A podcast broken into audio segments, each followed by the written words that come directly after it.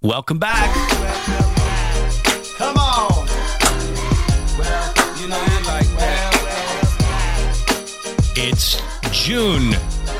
Creeping up on summer. It feels good, man. Each day, the world is opening up a little bit more, a little bit more.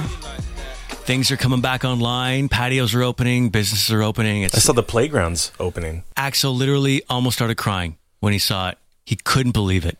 I was actually made me emotional. when- Yeah. Dude was so I didn't realize it was affecting him that much, but he, he got misty eyed. He's like, I can't, I can't believe it.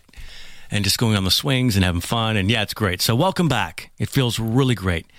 And we appreciate you listening to Z95.3. Maybe it's your first time in the car for, for a while listening to the radio. So thanks. I'm Kid. This is Jordan Hello. buddy since grade nine.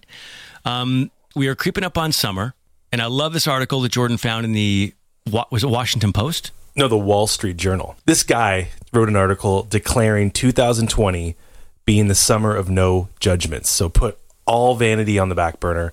Just be happy to be out. And specifically, don't worry about beach bodies. Beach bodies are going to be suspended for this summer. God, that's the best news ever. I, I is. thought you'd like that. Oh, I do love that because you know I've been uh, really enjoying the One of old. a bitch. Give me a drink. One of a night. Yes, hey, baby. You know what I'm saying? Beer. It's Bud Light now for you because after that fast, The bod thing is it's it's it's a little it's it's intimidating, honestly, because uh, you know I did do the quarantine 15. I'm I'm working on it now, getting back into my my usual comfort zone. And again, it's not how you look; it's how you feel. I mean, really. But I Yeah. just have felt a little bit off, and um, I've tried to fight that dad bod thing for real because now I am an actual dad, and you know what happens at dad bod? Everything just explodes, and I really don't want that to happen to me. I'm I'm 40, and I'm like, okay, this is the time. You either win it or you lose it. right? Like if you lose it, it's really hard now at 45 or because metabolism and things start to. oh yeah. Yeah. I used to be able to um, you know, got a Vegas trip planned and I know 2 weeks before Vegas, I just go extra hard at the gym and I'm ripe and ready. I yes, I do remember you being like that. Not anymore. I need to plan 2 months in advance. Two months in advance. It's Yeah, not exactly. Two weeks.